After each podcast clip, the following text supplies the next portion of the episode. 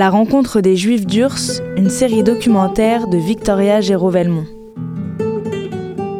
Épisode 3 Une organisation secrète.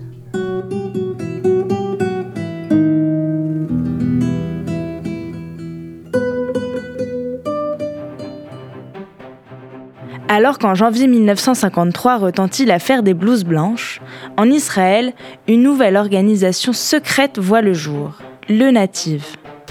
Deux hommes sont à la manœuvre, Isser Harel, le directeur du mythique Mossad, et Shaul Avigour, l'un des fondateurs de Feu la Haganah, l'armée clandestine israélienne d'avant 1948. Directement affiliée au Premier ministre, la mission du Native est relativement simple elle consiste à faire émigrer les juifs d'Urs qui le souhaitent en Israël. Il s'agit en gros de l'alia illégal. On sait de quoi les Israéliens sont capables en matière de missions secrètes. L'imaginaire collectif est nourri de toutes leurs aventures extraordinaires. Combien de séries, de livres, de films ont-ils été inventés et inspirés des agences secrètes israéliennes? Nous pensons tout savoir de ces services, et pourtant, nous n'en savons évidemment rien. Même après leur dissolution, récolter des informations peut se révéler bien compliqué. À entendre les témoignages des militants pour les Juifs d'Urs, je comprends une chose. Ils ont été recommandés, sélectionnés, scrutés. Tous sont de jeunes militants. Au Dror, au Mishmar ou encore à la Chomera Saïr, ils sont formés depuis toujours à vivre un jour l'idéal sioniste. Certains feront d'ailleurs leur alia, comme Yaron et Jacqueline. Si certains d'entre eux se portent candidats, comme Yaron, les autres ont été contactés par une mystérieuse organisation que nul ne sera nommé. Mais qui pouvait donc être à l'origine d'une telle opération? On peut dire que ce mouvement d'aide, il a commencé en 1952 avec la création d'un bureau qui s'appelle au, début le bureau sans nom, le bureau de liaison, le Lishkat Hakesher, qu'on appelle aussi euh, Native, et qui est créé euh, peu de temps avant la rupture des relations euh, diplomatiques entre le nouvel État d'Israël et l'Union soviétique. Pauline Peretz est historienne, spécialiste des États-Unis. Pendant ses études de sciences politiques, elle effectue un stage dans un ministère. Et au hasard, elle découvre une histoire méconnue, celle de l'implication d'une native. Le sujet la passionne. Après son stage, elle se dirige vers la recherche et choisira l'épineuse question de l'émigration des Juifs d'Urs comme sujet de thèse. En 2006, elle publie un livre, Le combat pour les Juifs soviétiques, Washington, Moscou, Jérusalem.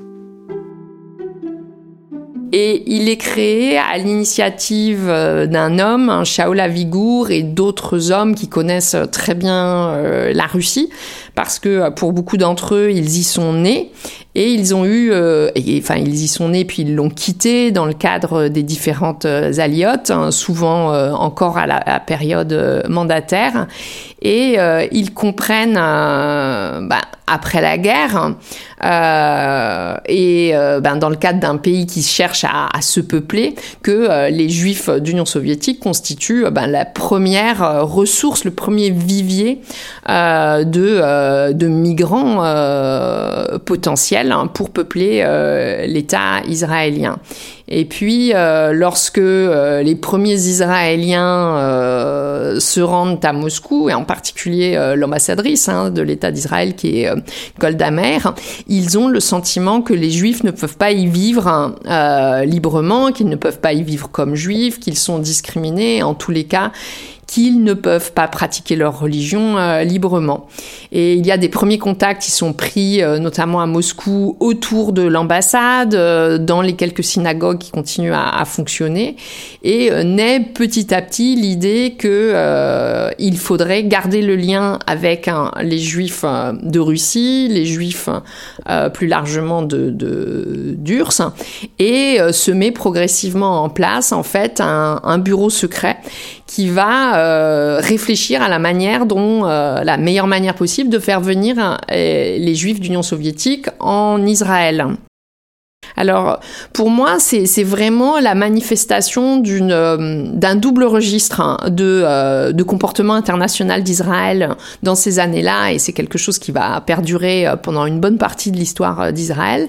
C'est l'idée que le pays a une double diplomatie, un double registre, un registre officiel dans lequel ben, Israël va avoir des relations bilatérales normales, le plus dans, la dans une perspective la plus réaliste possible, et un registre qui veille aux intérêts d'Israël comme État, obtenir sa reconnaissance internationale et euh, obtenir sa reconnaissance comme État comme un autre. Et puis un autre registre, un registre officieux, secret, qui passe euh, par d'autres canaux et qui va passer dans le cas de l'Union soviétique par les euh, juifs, pardon, par les émissaires et pour veiller aux intérêts d'Israël en tant que homeland, État du peuple juif les émissaires israéliens vont s'assurer un certain nombre d'amis, de euh, sensibles à la cause euh, des juifs euh, d'Union soviétique, qui vont leur être présentés comme des gens qui ne peuvent pas exercer leur religion,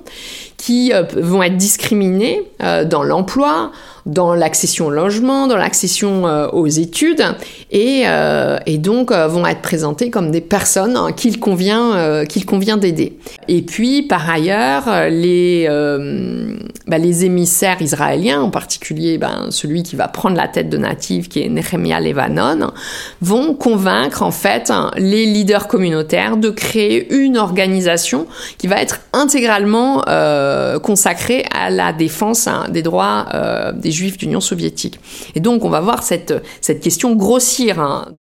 Et en fait, l'influence israélienne, elle, a été très largement oubliée. Il y a un moment où on ne sait plus d'où vient cette, euh, d'où vient cette, euh, cette initiative, même si ben, les Israéliens, ils sont euh, toujours plus ou moins dans les coulisses, à euh, envoyer des informations éventuellement pour renforcer euh, tel point, à donner la liste euh, des personnes qui sont persécutées ou des personnes qui sont qui deviennent refuseniques ou rappeler tel ou tel fait ou à éventuellement débloquer un peu d'argent pour une conférence ou quelque chose. Mais, mais l'action se passe au bout d'un certain temps largement sans eux.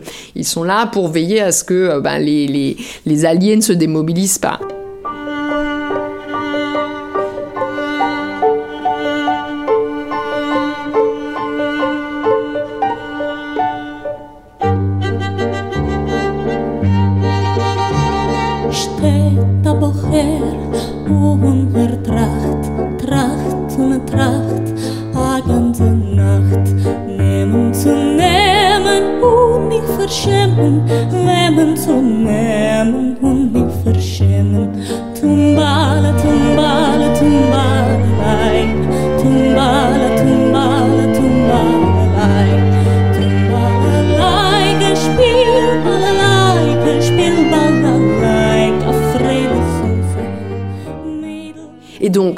Indépendamment de ces personnes, bah, qu'est-ce qui se serait passé si les Israéliens n'étaient pas euh, intervenus? Je, ne sais pas. Je ne sais pas parce que finalement, moi, ce que j'ai découvert dans ma recherche, euh, sans trop y croire au début, c'est que en fait, les, tous les mouvements euh, qui sont nés dans les différents pays, ben, ils, ils présentaient des traits très communs. Euh, dans, tous ces pays, donc les pays d'Europe, les pays aux États-Unis, Canada, Amérique latine, avec une mobilisation des intellectuels et des politiques progressistes en premier, en second seulement euh, les euh, organisations juives, et puis, comme je l'ai dit tout à l'heure, cette euh, reformulation des buts de manière à progressivement à la fois épouser davantage hein, le, but sioniste hein, de rassemblement des exilés, mais en même temps à le reformuler de telle manière qu'il qu'il puisse être réapproprié par le plus grand nombre possible au-delà même de la communauté. Et ça, c'est la grande force des Israéliens d'avoir compris dès le début qu'il leur fallait des hors de la communauté, sinon ils ne feraient pas euh, suffisamment masse. Pauline Perretz m'en apprend beaucoup sur les dessous de la mobilisation. Son travail me permet aussi de comprendre le rôle d'Israël en diaspora, de rendre compte de son ingérence sur le sort des Juifs. Mais si cela peut paraître contraire au droit international, l'action secrète d'Israël me semble nécessaire, sinon indispensable. Je l'écoute donc attentivement mais quelque chose me manque. Pauline Peretz est spécialiste des États-Unis. Dans son livre, elle analyse les relations entre Tel Aviv et Washington. Mais moi, ce qui m'intéresse, c'est la France. Et moi, ce que j'ai compris, c'est que cette organisation, enfin que la campagne en France, elle était plus tardive. On parlait euh, tout le temps des années 80, des mobilisations euh, à la période, euh, enfin sous la période de, de Mitterrand, notamment, des actions que Jospin aurait pu entreprendre aussi. Et donc moi, je, je, ne voyais pas ça du tout depuis les États-Unis. Euh, je voyais la France un peu comme un pays réticent à, l'engagement et je le comprenais pas bien parce que euh, bah parce que c'était quand même euh, un foyer central de, la diaspora. Le nombre était là, l'ancrage communautaire était là. Donc je n'ai pas bien compris pourquoi, enfin finalement, ce pays était entré tardivement dans la mobilisation. À part ces quelques informations, Pauline Peretz ne peut plus m'aider. J'essaie alors de rassembler de la matière sur les relations entre Israël et les Juifs de France. J'y parviens peu à peu grâce à son livre et aux archives de l'Alliance israélite universelle. En France, il n'y a pas de lobby porté par la communauté juive capable de mobiliser un vaste nombre comme aux États-Unis. Il existe des institutions juives françaises, mais elles sont bien plus indépendantes des intérêts israéliens qu'ailleurs les institutions comme le CRIF ou encore le Fonds social juif unifié ne se laissent pas facilement influencer par les Israéliens.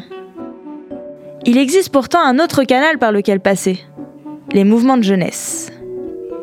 Les mouvements de jeunesse juifs en France sont très présents.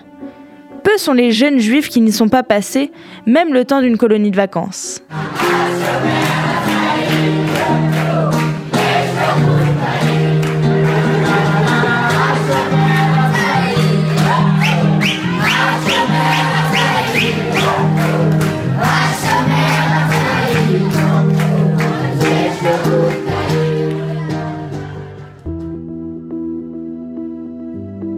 Parmi ces organisations, nombreuses sont celles qui placent le sionisme parmi leurs valeurs pionnières.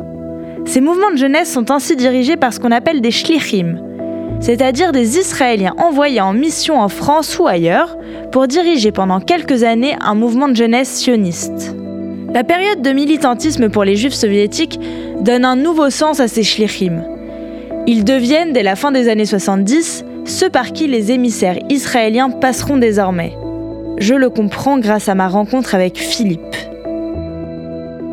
Donc mon rôle à moi était simplement de repérer des gens qui étaient suffisamment motivés, suffisamment intéressés par ces questions pour se rendre disponibles pendant environ une semaine. Hein. En général, ça durait une semaine. Euh, il fallait que les gens consacrent une semaine de leur temps.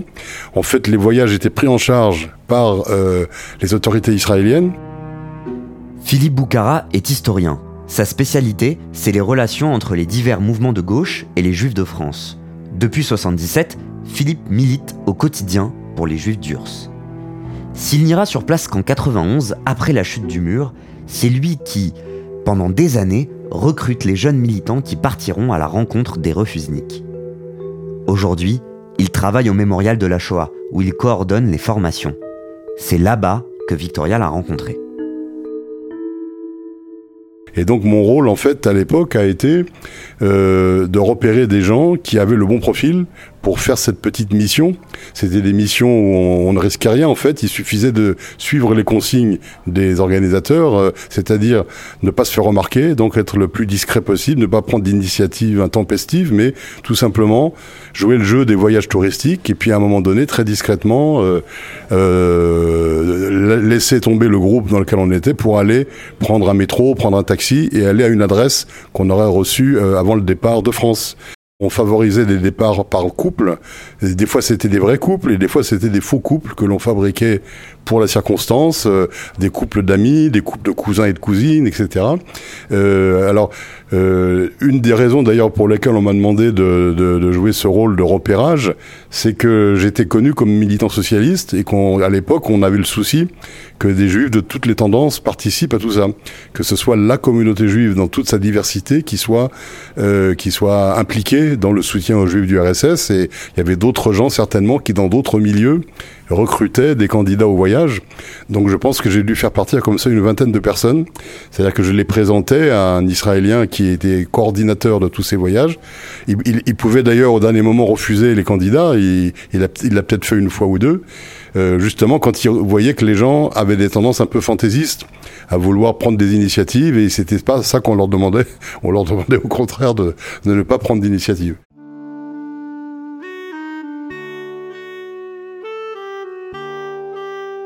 Quelque chose me fascine dans l'engagement de tous ces jeunes juifs.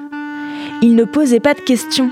Ils ne savaient même pas qui les envoyait à Moscou, Leningrad ou Kiev. Une seule et unique motivation les guidait aider d'autres juifs dans le besoin. Contre toute attente, ce fameux Israélien dont me parle Philippe, celui qui choisissait qui partait ou non, j'ai eu la chance de le rencontrer. Personne m'a demandé mais qui vous êtes? Il y a une assurance, il y a euh, qui c'est qui nous envoie? Je disais le peuple juif aide le peuple juif. Est-ce que vous êtes prêt à aider le peuple juif? Et les gens ne posaient aucune question. Et les gens étaient prêts. Ah, si le mouvement, a, les gens du mouvement euh, tel l'UCLES ou le le euh, le Shomer Saïr ou le Bétar ou le je sais pas quoi euh, bon, j'ai confiance.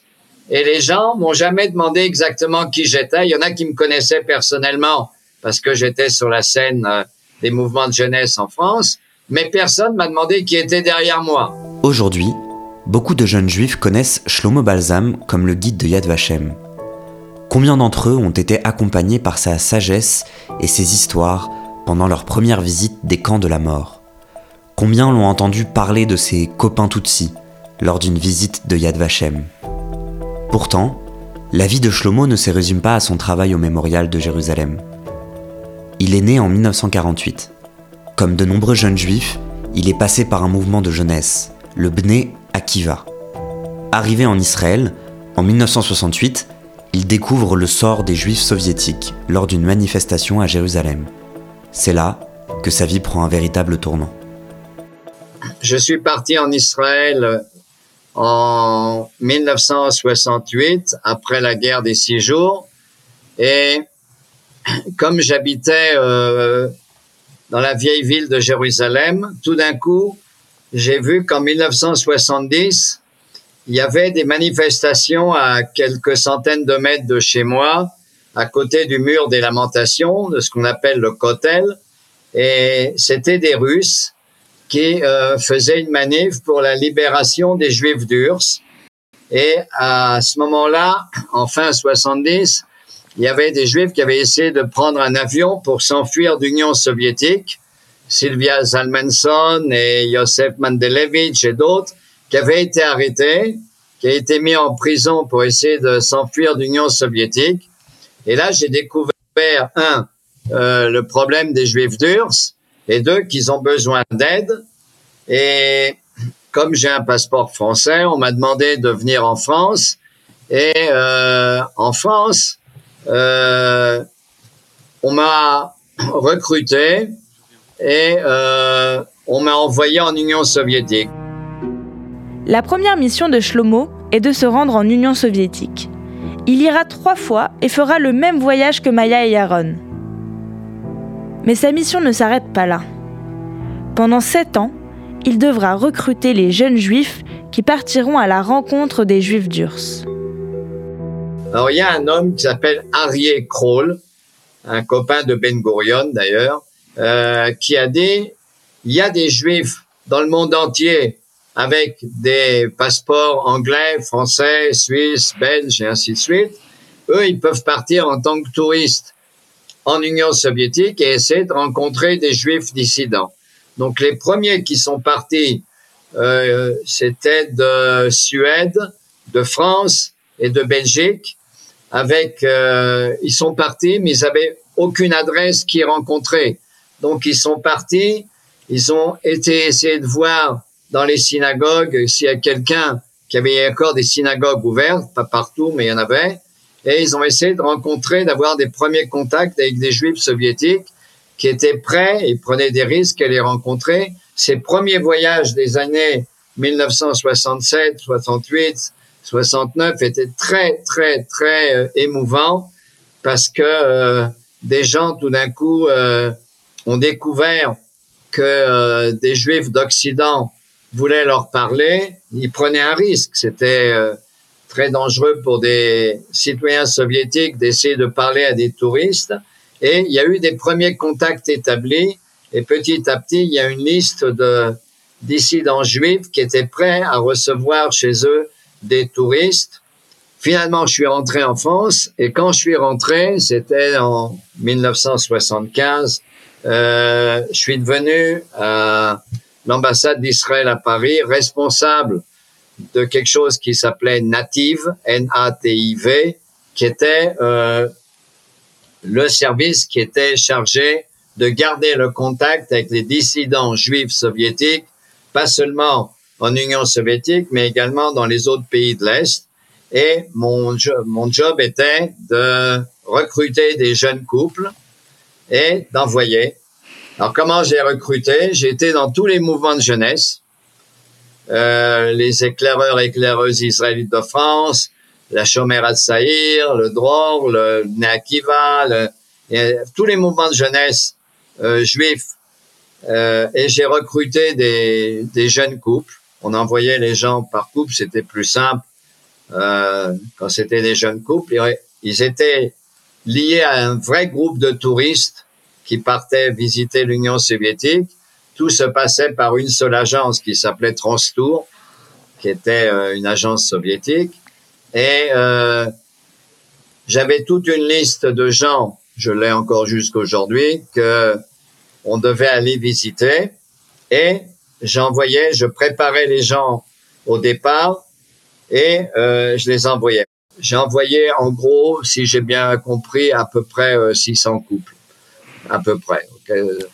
Euh, en tout, sont partis 6000 couples euh, de, du monde entier entre les années 68, juste après la guerre des six jours, et 89, enfin jusqu'à l'effondrement du communisme.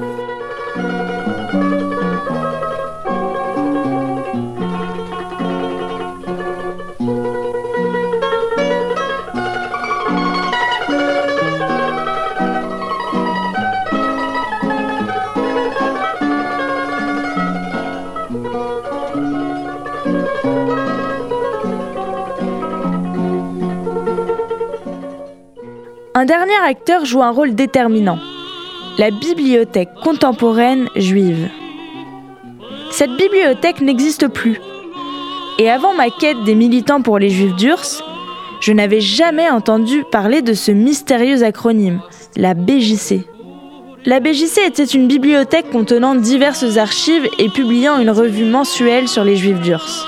En réalité, la BJC était en quelque sorte un camouflage des actions en faveur des juifs soviétiques. Son véritable rôle est de produire des études sur les discriminations subies par les juifs, de faire des portraits de réfusniks, mais aussi de divulguer les statistiques de l'émigration encore trop faible des juifs demandant des visas vers Israël. Une fois produites, toutes ces informations sont transmises via cette fameuse revue. L'idée de ces voyages, c'était que les gens qui allaient rendre visite au Refusnik aient quelque chose d'intéressant à transmettre. C'était pas juste apporter des livres ou apporter des, messages de quelqu'un d'autre, mais aussi qu'ils aient eux-mêmes une certaine personnalité, une certaine, un certain profil. Euh, donc, il fallait que les gens aient un certain bagage culturel juif. Euh, C'était rarement les gens que moi j'ai entre guillemets euh, recrutés euh, n'avaient pas de bagage religieux, mais ils avaient un bagage culturel euh, lié soit au yiddish, soit à, travers leur famille à, à, une connaissance correcte de l'histoire juive, à une connaissance correcte des euh, de la Shoah, de, de, de, différents sujets qu'ils pouvaient ensuite partager avec les visiteurs. Hein. Et je crois que c'était ça le critère euh, principal. D'une part que les gens soient motivés, mais aussi qu'ils aient une, une, certaine substance de, dans leur identité juive qu'ils puissent partager avec les autres. Hein. En fait, ce qui est intéressant, c'est que les Israéliens, qui étaient finalement un, petit peu les chefs d'orchestre de tout ce travail, euh, appuyaient sur plusieurs manettes différentes. Là, il s'agit d'un circuit de voyage touristique tout à fait légaux. L'idée, c'était d'exploiter la légalité soviétique pour aller légalement faire du tourisme. Et il n'était pas totalement interdit de, prendre le métro tout seul ou un taxi tout seul. Et on ne mélangeait pas cette activité-là parfaitement légale avec des choses peut-être plus euh, mystérieuses et plus euh, opaques qui permettaient par exemple d'avoir des contacts avec des gens qui étaient en prison, qui étaient dans des camps en URSS. Euh, donc c'est cette partie-là qui était euh, légale, elle était aussi la plus discrète et je pense qu'on a réussi à garder cette confidentialité au fil des années. Je suis un peu abasourdi. Je découvre, grâce à Pauline, Philippe et Shlomo, le rôle majeur mais discret d'Israël dans l'émergence du combat pour les Juifs d'Urs. Tout se bouscule un peu dans ma tête. Je vous l'ai déjà dit, plus jeune, j'imaginais ma mère en agent secrète. Je savais qu'elle avait été recrutée et que les contours de l'organisation de son voyage restaient flous. Pourtant, en rouvrant ce dossier familial aujourd'hui, je ne pensais pas découvrir que mon intuition d'adolescente était si proche de la vérité. Il s'agissait bien de cela pourtant, une organisation israélienne secrète, sinon extrêmement discrète, qui était à l'origine de la mobilisation pour les juifs d'Urs. La suite de mon enquête prenait dès lors un tout nouveau sens.